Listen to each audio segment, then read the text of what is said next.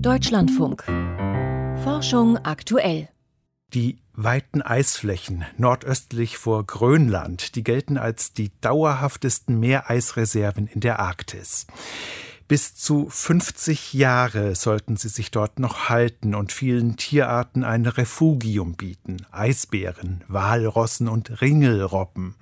Einen Zufluchtsort, der vielleicht lange genug besteht, um über die schlimmste Phase des Klimawandels hinwegzukommen, falls die Menschheit jetzt die Notbremse zieht. Doch eine aktuelle Veröffentlichung im Fachmagazin Communications Earth and Environment sieht Anzeichen dafür, dass diese Hoffnung möglicherweise trügerisch ist. Die Details von Dagmar Röhrlich. In der Arktis verläuft der Klimawandel rasant. Die Temperaturen steigen zwei bis dreimal so schnell wie in angrenzenden Gebieten. Und so könnte das Meer rund um den Pol schon bald im Sommer weitgehend eisfrei sein. Bis auf einen kleinen Rest, das sogenannte letzte Eis. Das sammelt sich in einem 2000 Kilometer langen Bogen zwischen der kanadischen Arktis und der Nordküste Grönlands. Dorthin treiben Wind und Strömungen das Meereis und pressen es gegen die Küste, sodass es sich meterhoch auftürmt. In dieser Region finden wir derzeit das älteste und auch das dickste Eis in der Arktis.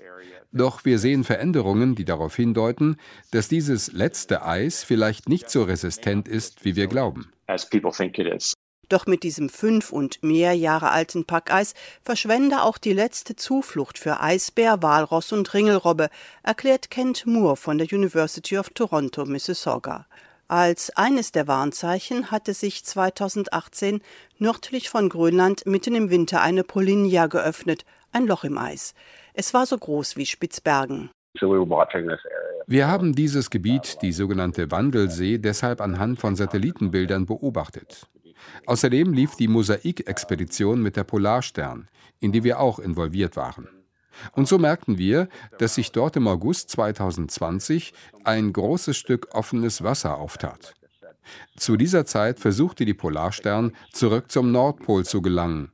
Überraschenderweise führte die schnellste Route durch dieses Gebiet, das normalerweise von dickem Packeis bedeckt ist. Also begannen wir uns zu fragen, warum entsteht dort im Sommer ein offenes Wassergebiet? Axel Schweiger vom Applied Physics Laboratory der University of Washington. Beantworten konnten die Forscher diese Frage mit Satellitendaten und Meereismodellen. Im vergangenen Jahr hatte sich ein sehr, sehr starkes Hochdrucksystem in der westlichen Arktis entwickelt, das Beaufort-Hoch. Dieses Wettersystem steuert einen großen Teil der Eisbewegung. Weil es so stark war, wehten die Winde in der Wandelsee im Wesentlichen von Ost nach West.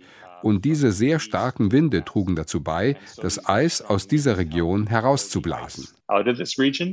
Die nächste Frage war dann, welche Rolle der Klimawandel dabei spielte. Könnte es wichtig sein, dass das arktische Meereis in den vergangenen 40 Jahren dünner geworden ist? Und in der Tat legen unsere Modellrechnungen nahe, dass das Phänomen zu etwa 20 Prozent auf dem Klimawandel beruhte und zu 80 Prozent auf dem ungewöhnlichen Wetter. Der Wind konnte das dünnere Eis leichter auseinandertreiben. Die Forscher untersuchten, was früher unter den gleichen Windbedingungen passiert wäre. Das Ergebnis? 2018 und 2019 wäre das Resultat wohl ähnlich gewesen. Doch 1979, als das Packeis noch mächtiger war, hätten die Winde nicht viel ausrichten können.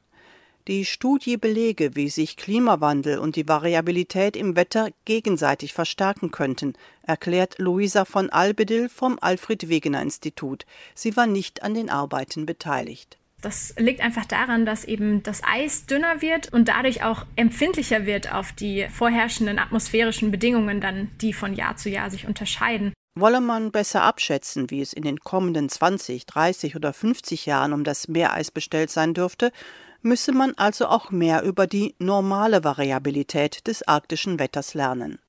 Dagmar Röhrlich über den Eisverlust in der Wandelsee im vergangenen Sommer.